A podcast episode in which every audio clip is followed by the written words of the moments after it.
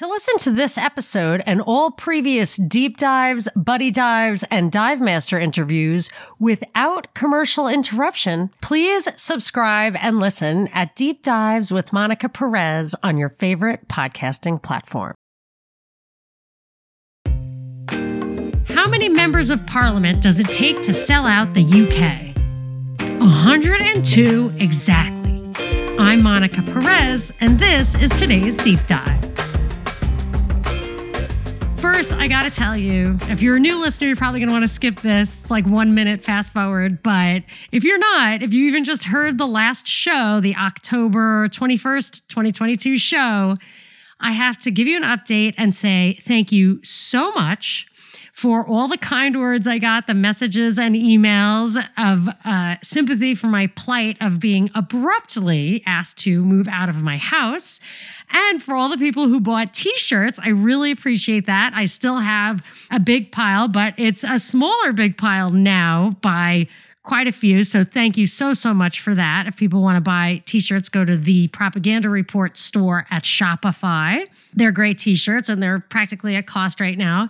But what I wanted to tell you is after I put out the show explaining my problem having to move in a hurry, that night, I mean, I had been looking at places that day. I got a quote from the movers, two men in a truck, and I had the, I was supposed to sign the contract, it was in the inbox. And out of nowhere, I got a text from the agent of my landlord saying that although they were going to raise the rent by like 15%, we could, if we wanted to pay that rent, stay till my son graduated from high school at the end of June. And I am so grateful for that. And I could only believe that it was a result of prayers. And I actually got a DM from PP Steve, and he was like, Oh, I'm so worried about you. And I said, This is just amazing. And I said, you know, I just couldn't help but think that people prayed for me. And he said, I prayed for you. I pray for you and Brad and Cam all the time. I really care about the work you do. I hope you're well. So I'm sure he wasn't the only one. But actually, it reminded me that Cam is in a bit of a tough spot. I think. I know COVID really devastated his job. He's got five little kids. And I last time I spoke to him, he was at his mother-in-law's house because of the hurricane. So so he's hurting for money and he has a GoFundMe and I actually have some work for him. I'm going to give him a little work, but he is waiting to start that until he gets his new computer and PP Steve brought that up to me and said he would match donations for anybody who wanted to chip into Cam's computer. So uh, I'm chipping in too, but I thought that was really nice of PP Steve. So if you want to chip in for that last mile of Cam's GoFundMe, which he is allocating to this computer, go to Help the Harlesses Stay Afloat. That is a GoFundMe thing. And I think people will answer the call. So thanks, PP Steve. Thank you all. I'm so excited. I, am going to have to move out, but not right this second. And I mean, there was a minute there where I was just like stared at the ceiling, or I should say, like three hours, where I just stared at the ceiling and I was like, what am I going to do? What am I going to do? So now I can handle what's happening. And um, I attribute it to this great community. I'm very thankful to you for that. And uh, now I will reward you by giving you Fishy Rishi Part Two. So the first part last week was me just talking about how really uh, artificial the whole Boris Johnson resignation and the Liz Truss resignation. These were the two last prime ministers of the UK. And that I thought from the beginning, my first show on the subject, July, I think 2020, uh, July 22nd, 2022, I said, I think Boris Johnson, who was forced to resign by a cascade of cabinet resignations spearheaded by Rishi Sunak, his Chancellor of the Exchequer, I felt like Rishi was going to be the PM and that Bojo was going along with it. I feel like Liz Truss was going along with it. It is even worse than I thought. So, uh, yesterday, there was the Rishi Sunak became prime minister. And I think today, uh, I'm recording this on Tuesday. You're listening on Wednesday, but on Tuesday, he met with King George and he's the prime minister. So let me tell you the I'm not going to say springboard, although later in the show I will be talking about a springboard. Uh, let's go to our diving board today, which is a headline from the Wall Street Journal. Big picture of Sunak smiling, waving. Here's the headline Sunak wins race for UK Prime Minister. I had the shortest possible headline and I hated it. It was completely misleading because let me tell you what happened. So last week we were talking about how screwed up it was that this 1922 committee said anyone who has 100 MPs, so there are 357 Tory MPs, and that's how they choose their leader, is through the party. And the leader of the party is the prime minister. There's 357 Tory MPs, and anybody who has 100 MPs backing them can run. That's by Monday at 2 p.m. And then we're going to have it all settled by Friday. October 28th.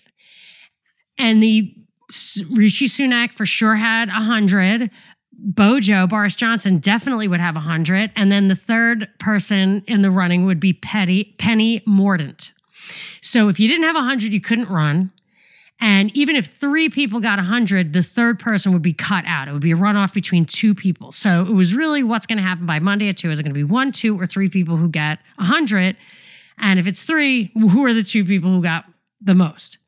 So over the weekend, Boris Johnson flew back from the Caribbean. It was very bad timing for him. He only had the weekend to garner his support, and he probably could have done it.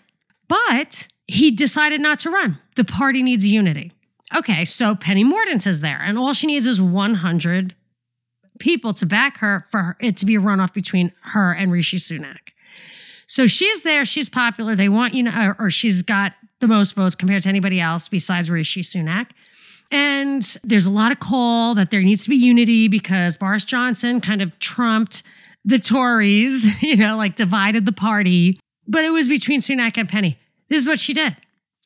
She waited until like exactly two o'clock or just before two o'clock, maybe after, just right around two o'clock, came across the wire, their time.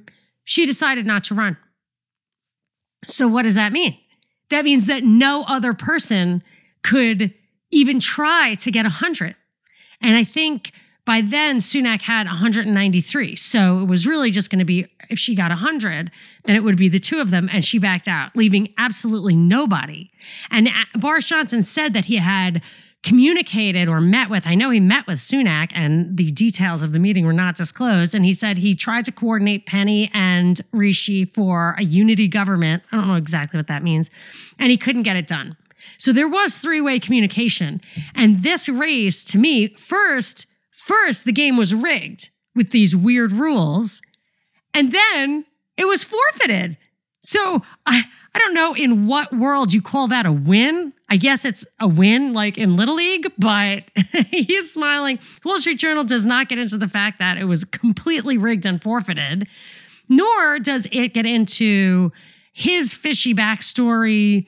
Uh, it just doesn't dig in at all to the conflicts of interests in his running the UK, his strange citizenship saga. Like, it's actually hard to get some of this stuff. And I think they just started closing it down completely. So I, I think I found more on this guy last week than I did today.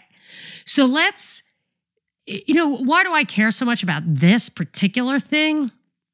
I'm always a little bit interested in Europe, kind of interesting to me. I don't know why. But living in California, I see, and I've lived here before, I see that this first mover thing, the first mover of like the it was like when the smoking smoking was banned in California. It spread. It spread like everywhere. I mean, I think it's now spread to Europe. So I think that the UK is now a first mover on what Alison McDowell calls the open air prison. And I and Rishi Sunak is, I believe, a Manchurian candidate for the people who are building that prison. And as it goes over there, it's they already have little countries that have prototypes of some of the stuff they're trying to do.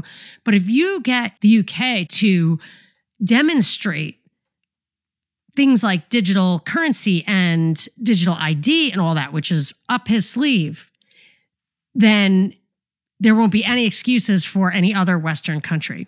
And I feel like the only hope now is for the people in the UK to see through what this guy is all about and stop him before it's too late, maybe by trying to call a general election or I don't know what. But the Tory party is like 160, 170,000 people are members of the party. And they, if there had been a runoff, they might have been able to actually vote.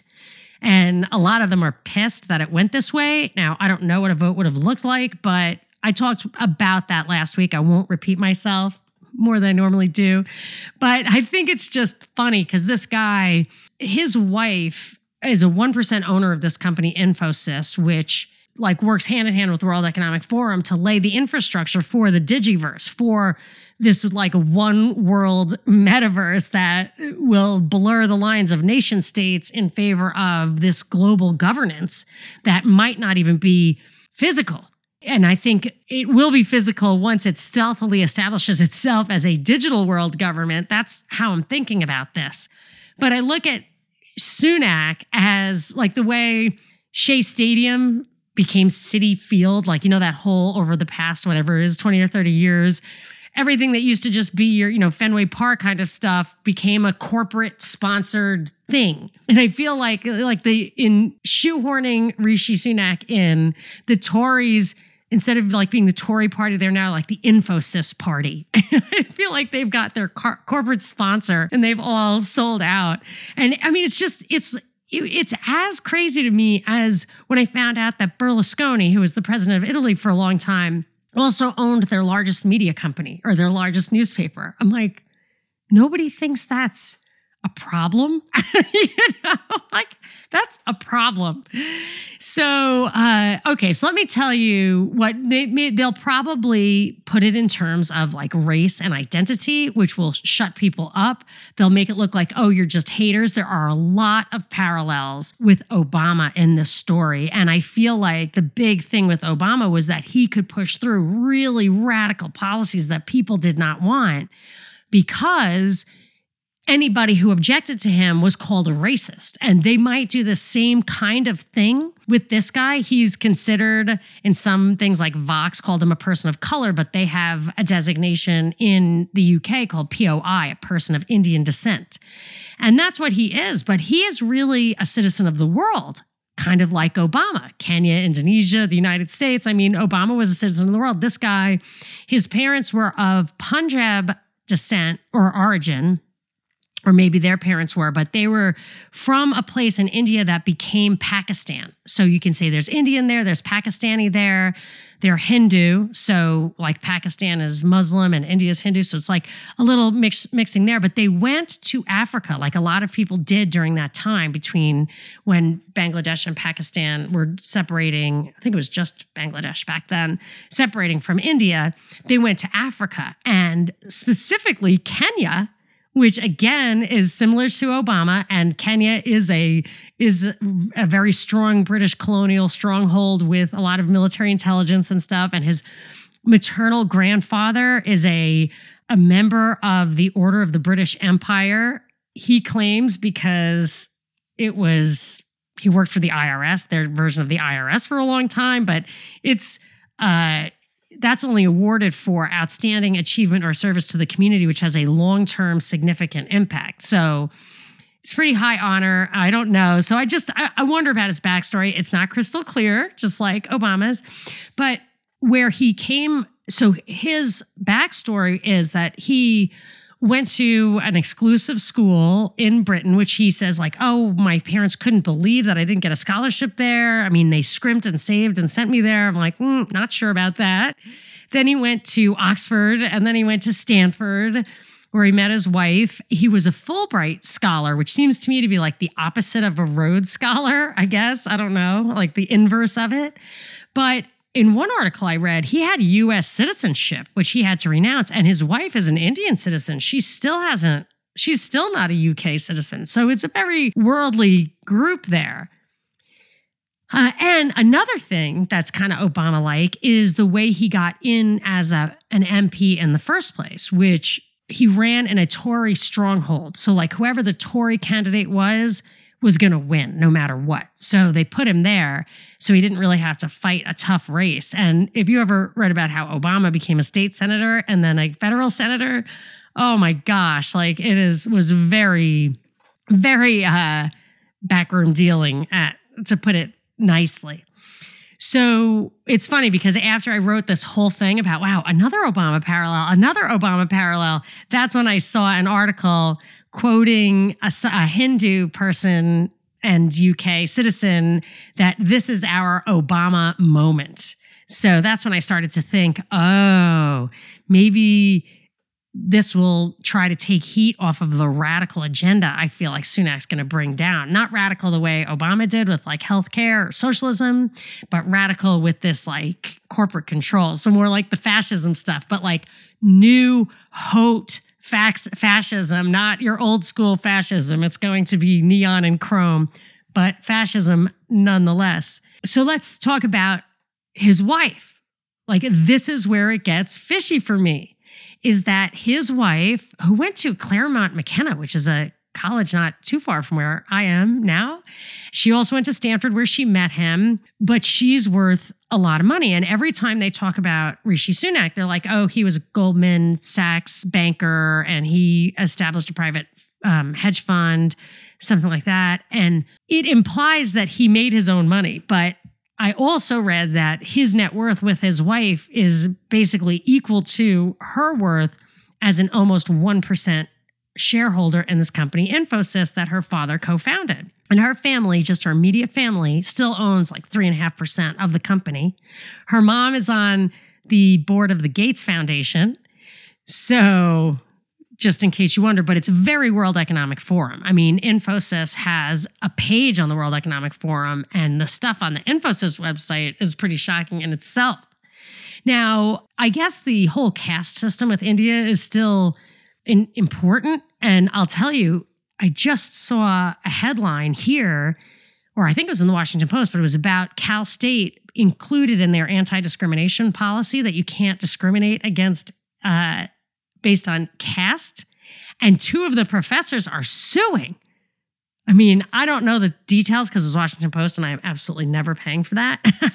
but it is important. And I can't find anything that identifies this guy's caste, although his wife is Brahmin and he's married to her. And I think they can't marry below themselves. And I've also read that the people who were in that diaspora to go to Africa and stuff where like maybe you don't get out now unless you're Brahmin, but you did not get out then unless you were Brahmin. Like Kamala Harris's family is Brahmin.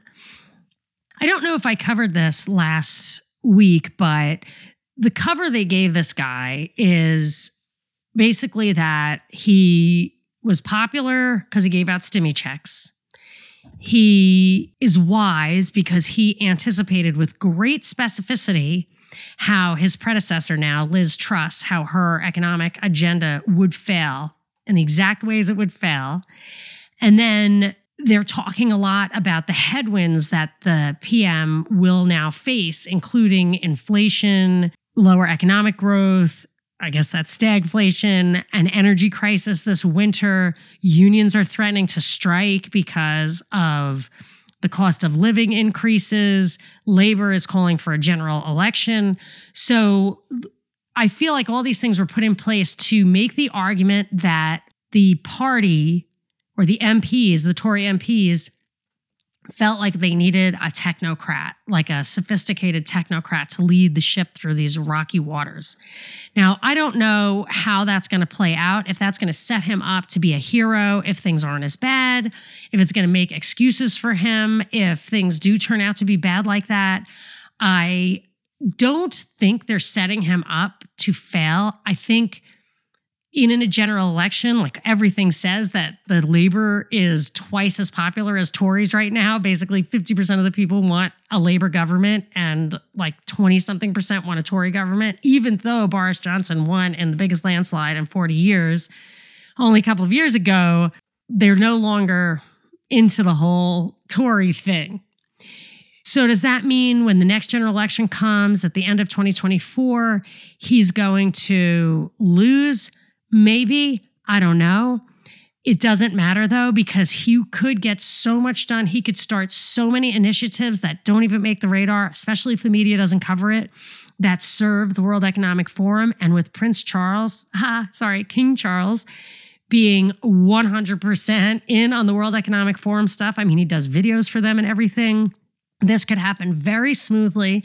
Obviously, the Tory MPs are completely behind him. Parliament, the majority of Parliament's completely behind him. They put him in there. They know why he's there. They're definitely going to support this stuff. He's actually made it clear in the past that he will actually promote things that benefit that agenda. Here are a couple of quotes on that. In June 2021, at the G7 summit hosted by Sunak, so I guess that's when he was the exchequer. A tax reform agreement was signed, which in principle sought to establish a global minimum tax on multinationals and online technology companies. And then later that year, the OECD signed an accord to join that tax reform plan. Now, this reminds me very much of how we got the income tax. They said it would only be super rich people, it would only be a very small percentage. And that was a slippery slope that became the foundation of our huge federal government. It's not even so bad that it's income tax. That is really bad, but that it is the foundation of this big centralized government. Ian Davis and I were talking about it just last week that that if you have a global tax, then you need a global enforcement mechanism and that, my friend, is a global government. And that's what he's after. And everyone said, well, he's a huge hypocrite because his wife was not a UK citizen and she was getting off the hook on 20 million pounds worth of taxes that she would have otherwise paid. She capitulated in the light of day. Uh, but she had been hiding behind her lack of citizenship. And for me, that wasn't hypocrisy, was hypocrisy, but that underscored the need for this. So that actually supported his political position, even though it cost her 20 million pounds, which is nothing to that chick, I can tell you. So uh, another thing was it said that as chancellor, he was pushing ahead with a new law that would pave the way for stablecoin to be used as everyday payments. So that seems like um, a stepping stone to the central bank digital currency, which is absolutely something Infosys is, is pushing. So he's no stranger to pushing the Infosys agenda. So let's talk more about what that is. I'll give you kind of my overview, but then I want to just rattle off. I think there were six or seven articles on Infosys's page at the World Economic Forum website. They have their own page and it has seven of their most recent articles that they contributed. And then I also want to read you just one article or just a little bit about one article on the Infosys page website itself. But just in a nutshell, if you don't want to hear all the details, they are pushing digital IDs, digital banking, central bank digital currency. This is all basically total surveillance, ultimately total control. They want everybody, and I mean everybody, inside the metaverse, twinned inside the metaverse. They're using the standard excuses of equity, access, and empowerment. The whole thing, you would think that that these people were saints. You know, that they think of themselves as, you know, angels from heaven here to bestow equity and uh, manna or whatever on the on the poor huddled masses. But in fact, they're pushing everybody into a metaverse. They're getting in the stuff that I was reading, these articles I'm going to highlight for you. They are basically getting the metaverse built under government mandate, basically with government subsidies, and then they're going to control it. It reminds me so much of university research, where the government pays for all the research and then the corporations take it and own it and run it and they set the rules for it. It's it's this fascism thing. It's this public private partnership. It's all of that. And Infosys pervades it so much. I can't tell whether, you know, if Infosys is just a part of the World Economic Forum or if the World Economic Forum is the face of Infosys. I mean, everything the World Economic Forum wants is based on the digital infrastructure that Infosys is going to build and it will form the framework of a highly controlled society that's largely virtual. Some of the things they're working on are projects to access everyone's data all the time. And they are in the process of dividing and uh, of devising and testing global policies that will govern this. So they are privately working on that. And some of the cities where they are testing it out, I'll tell you, they include Chattanooga, Dallas. And by the way, they don't write Tennessee or Texas, they write USA, Chattanooga, USA, Dallas, USA. That really drives me crazy. Leeds, Melbourne, Pittsburgh, San Jose, Toronto, and of course, London. I mean, that just plugs into their vision of the world populated by cities, but without nations. And that's where that one world government, that global tax, the data sharing and the governance of the data, that all smacks of this, this nationless world run by them, run on Infosys anyway. Maybe not by Infosys, maybe it's by the alliance that the World Economic Forum Alliance that Infosys is a part of, but it's going to be run on Infosys.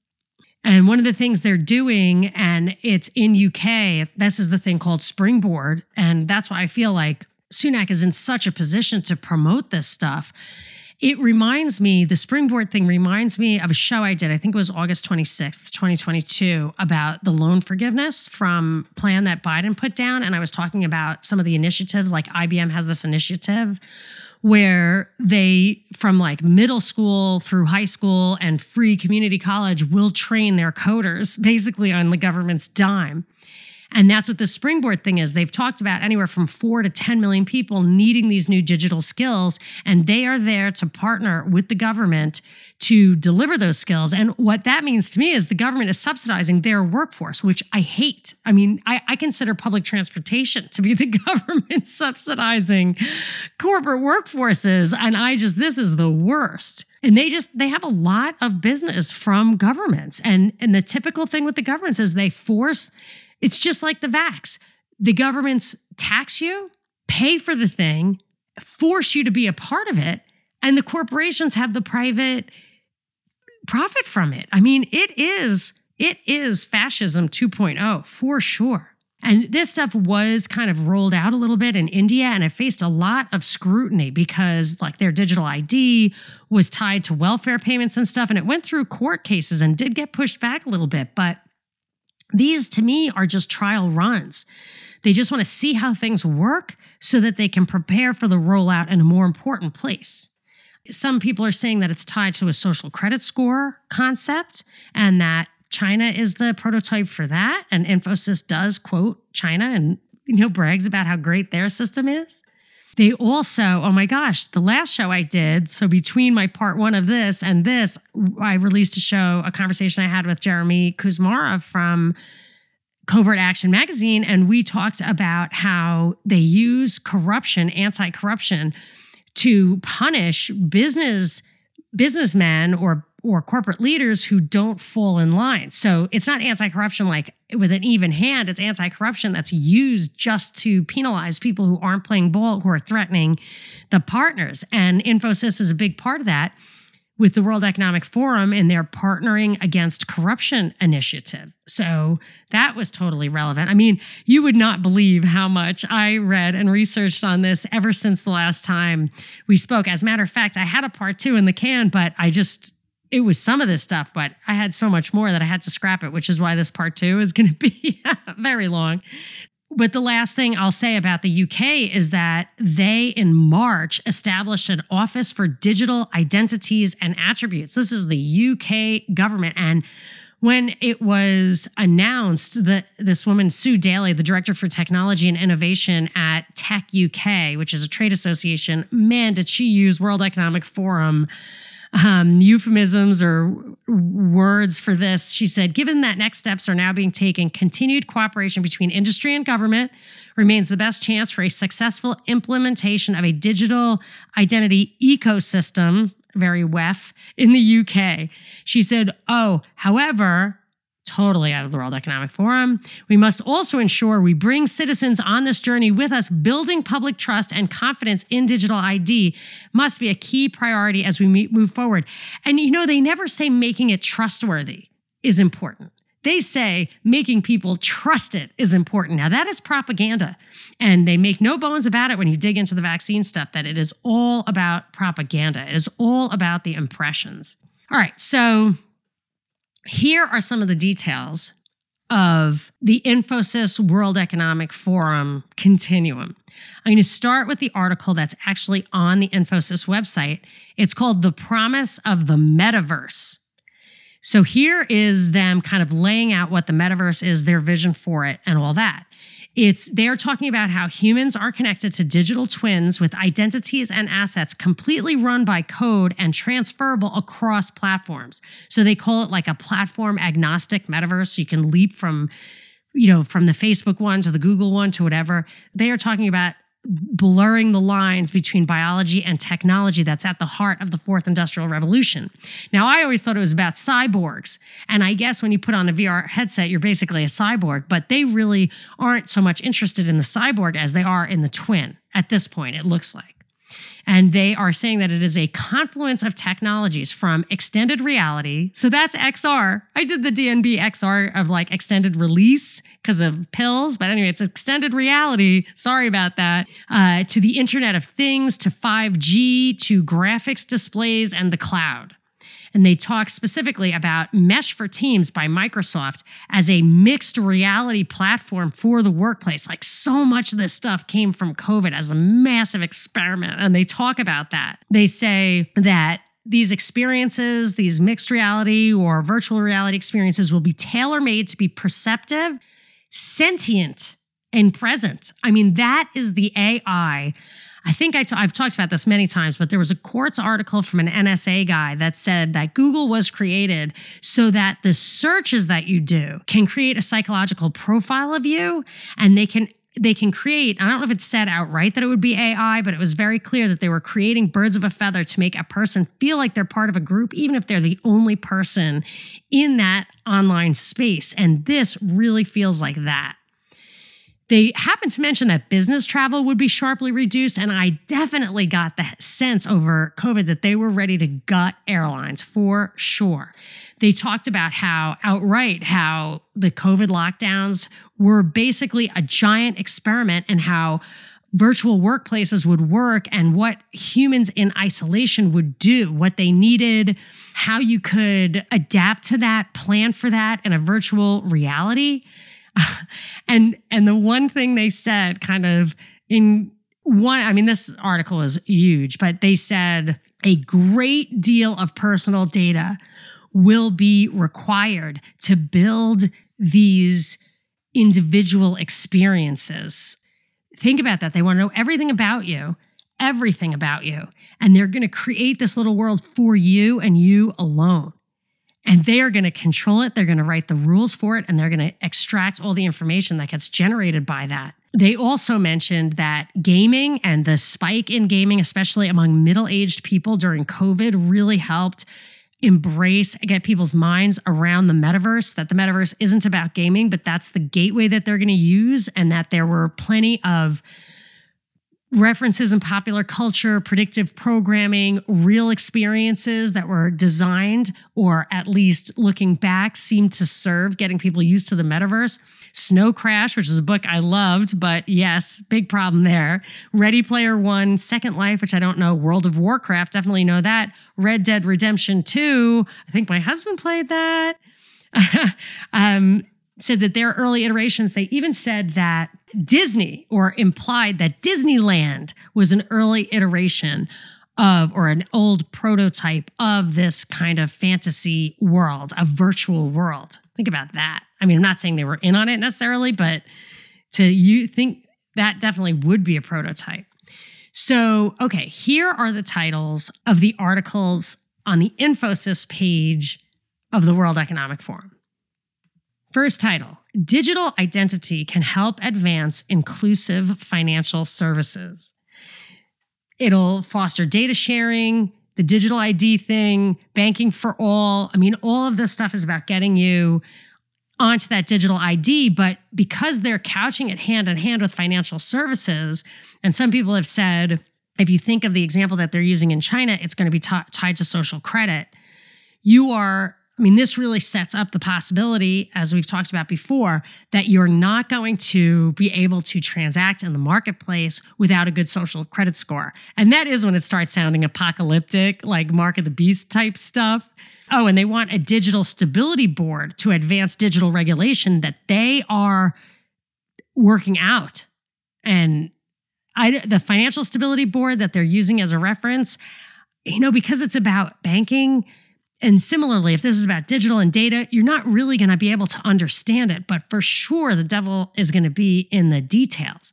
And they're talking about um, the one that they did in India included the ways that they they incorporated your digital identity would be photos, 10 fingerprints, two iris scans, facial recognition. They're saying it's going to be tied to passports. They didn't say vax passports, but I assume voting, SIM cards, your mobile phone, work attendance, the know your customer thing, I don't know a lot about that, but I've heard people recoil in horror, seen people recoil in horror to that. And of course, all they say is we need equal access for the poor. We need to bank the poor because, you know, the internet and banking is what the poor need. And underneath all of this, it talks about how we have to really invest in this future. Is this a future that any of us wants? Why do we have to really invest in this future? Why are we going this way? And they act like they're doing it out of altruism. Um, and they talk, you know, sometimes they talk about democratic purposes and stuff, but it's definitely not that. And then when you see how they benefit from it, I mean, similar to the vax, where like 7 billion people were going to be customers paid for by their taxes, forced by their government. I feel like that's what Infosys is. They're like, we can have 7 billion people on our systems. And that's great. And that is a throwback to me to that Prouty book about uh, that it was about the JFK assassination, but he mentioned that hundreds of years ago, when Magellan circumnavigated the globe, that is when the European empires realized the size of the problem of dominating the world and said, okay, now that we have our mind around the problem, we can set about getting it done. And that's how I feel about this. Next title Three levers for ensuring equitable access to the data economy.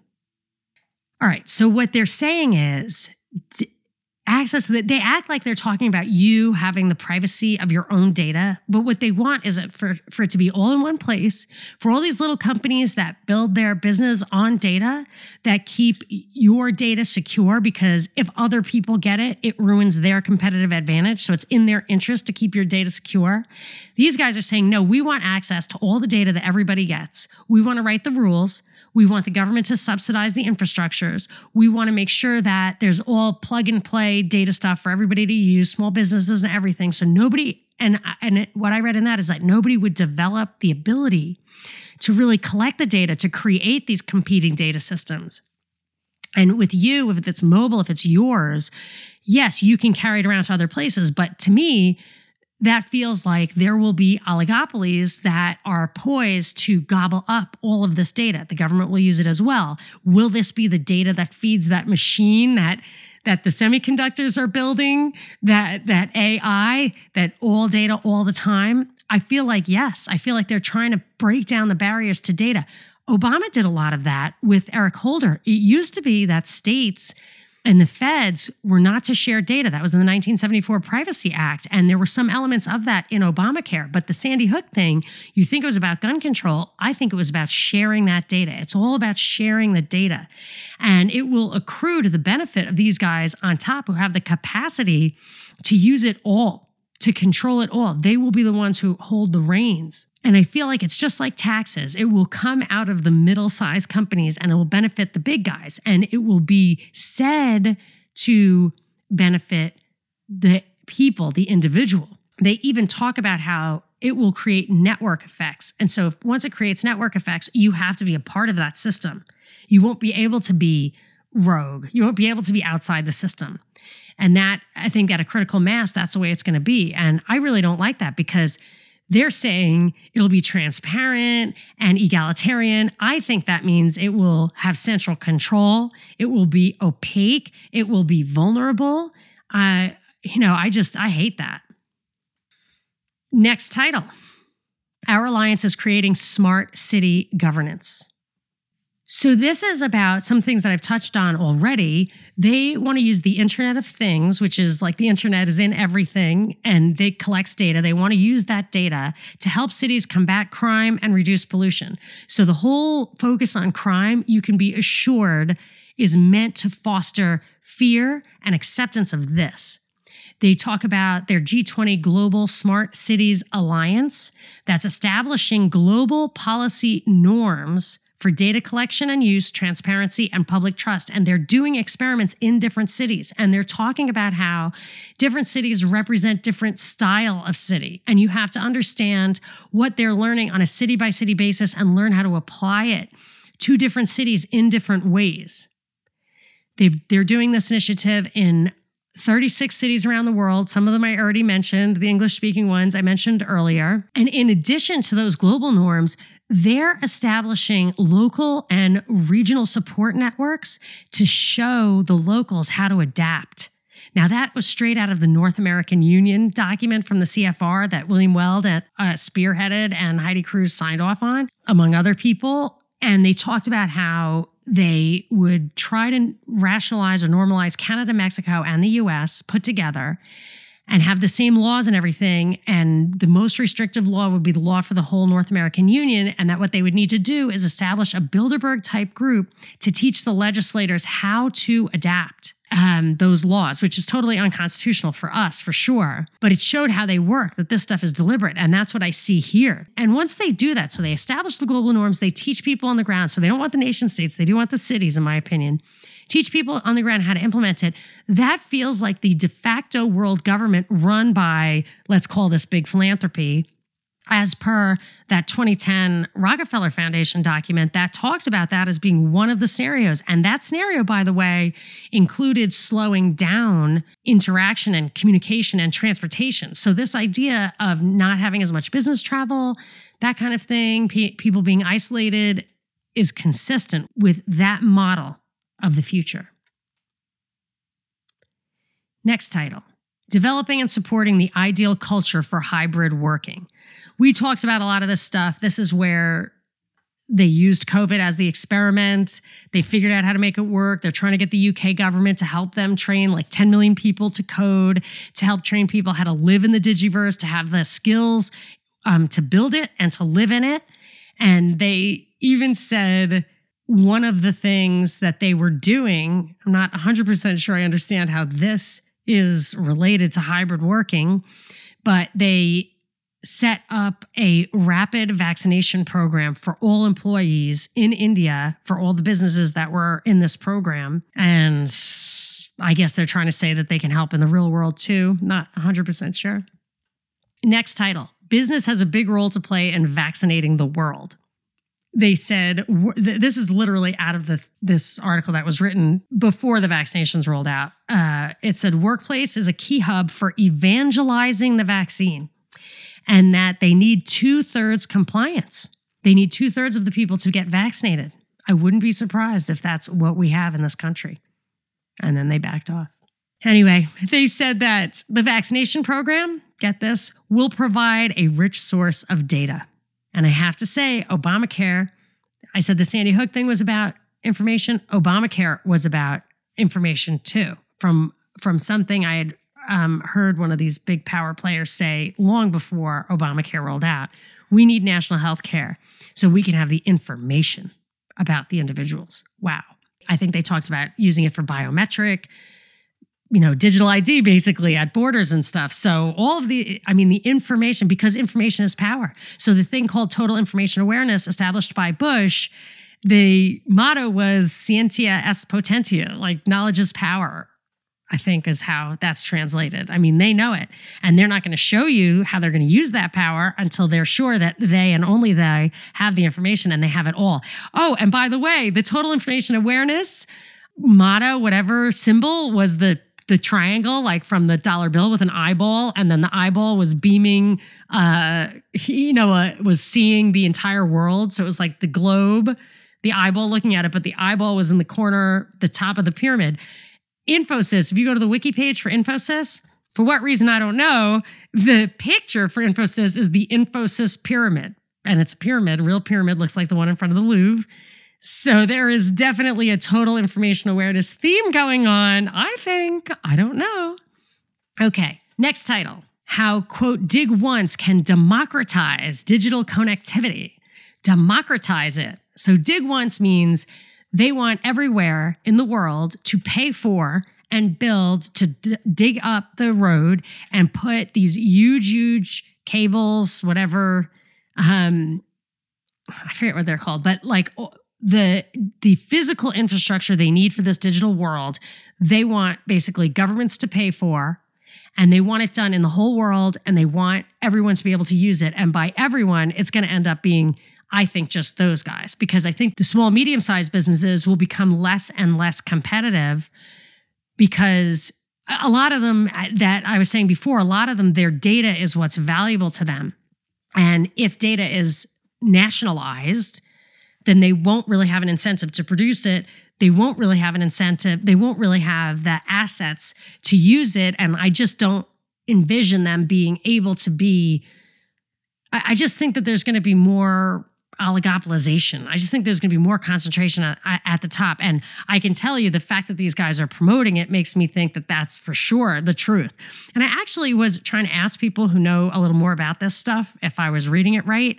And I have to say, I don't, I, this isn't something that is top of mind for in the tech world of like this level, this high level stuff. I think people are, you know, in the nitty gritty trying to build stuff and they will. And I think as soon as they do, it'll, it'll basically get sucked up, assimilated by these guys. But anyway, so they just want that infrastructure to be paid for by your taxes, is what I can, what I think.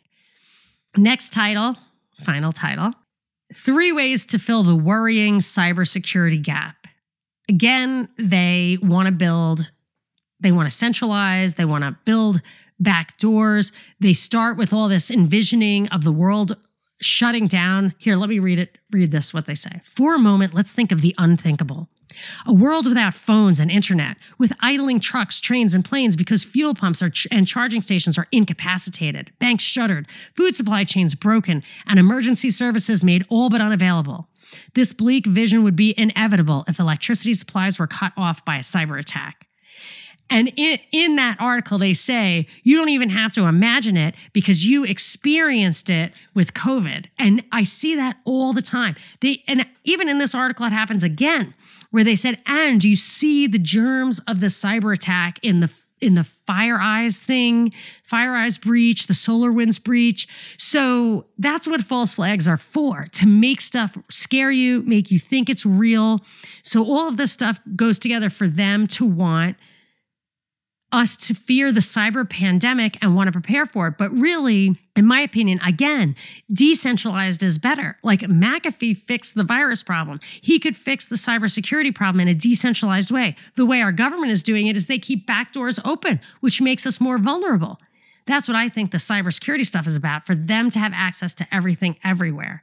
And on top of that, again, this is part of what they're getting governments to pay for. One of the few one of the short list of things on the IBM list and the Springboard list for training to use government money to train people is for cybersecurity. They need, I think this was the one where they said they needed 4 million people just for cybersecurity and they only have two and a half million.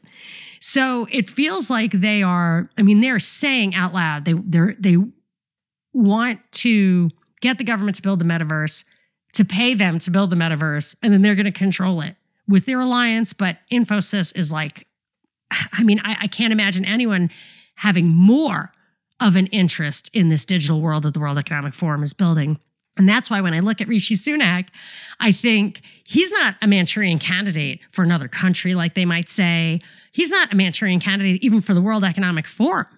He's a Manchurian candidate for Infosys, which may in itself be the greatest influencer in the World Economic Forum. Like I always look and say, who's behind it? Who's behind it? it might be just like, it might really be as banal, venal, like, uh, I don't know, as saying that these guys just want, they want to control the world. They want the entire world to be their monopoly. That's what I feel like. But here's my hope. Here is my hope is that I think these Tories, the, there's like 160,000 or 170,000 actual Tory voters, registered party members. I think they're pissed at how this went down. And two thirds of the country is now sympathetic, or more than 50% of the country is sympathetic to labor, which means a general election could be clamored for. I feel like there's a chance that the people there just won't stand for it. They just won't stand for it. I mean, it was, it's just so obvious that he was, you know, crowned PM instead of really reflecting the interests of the people.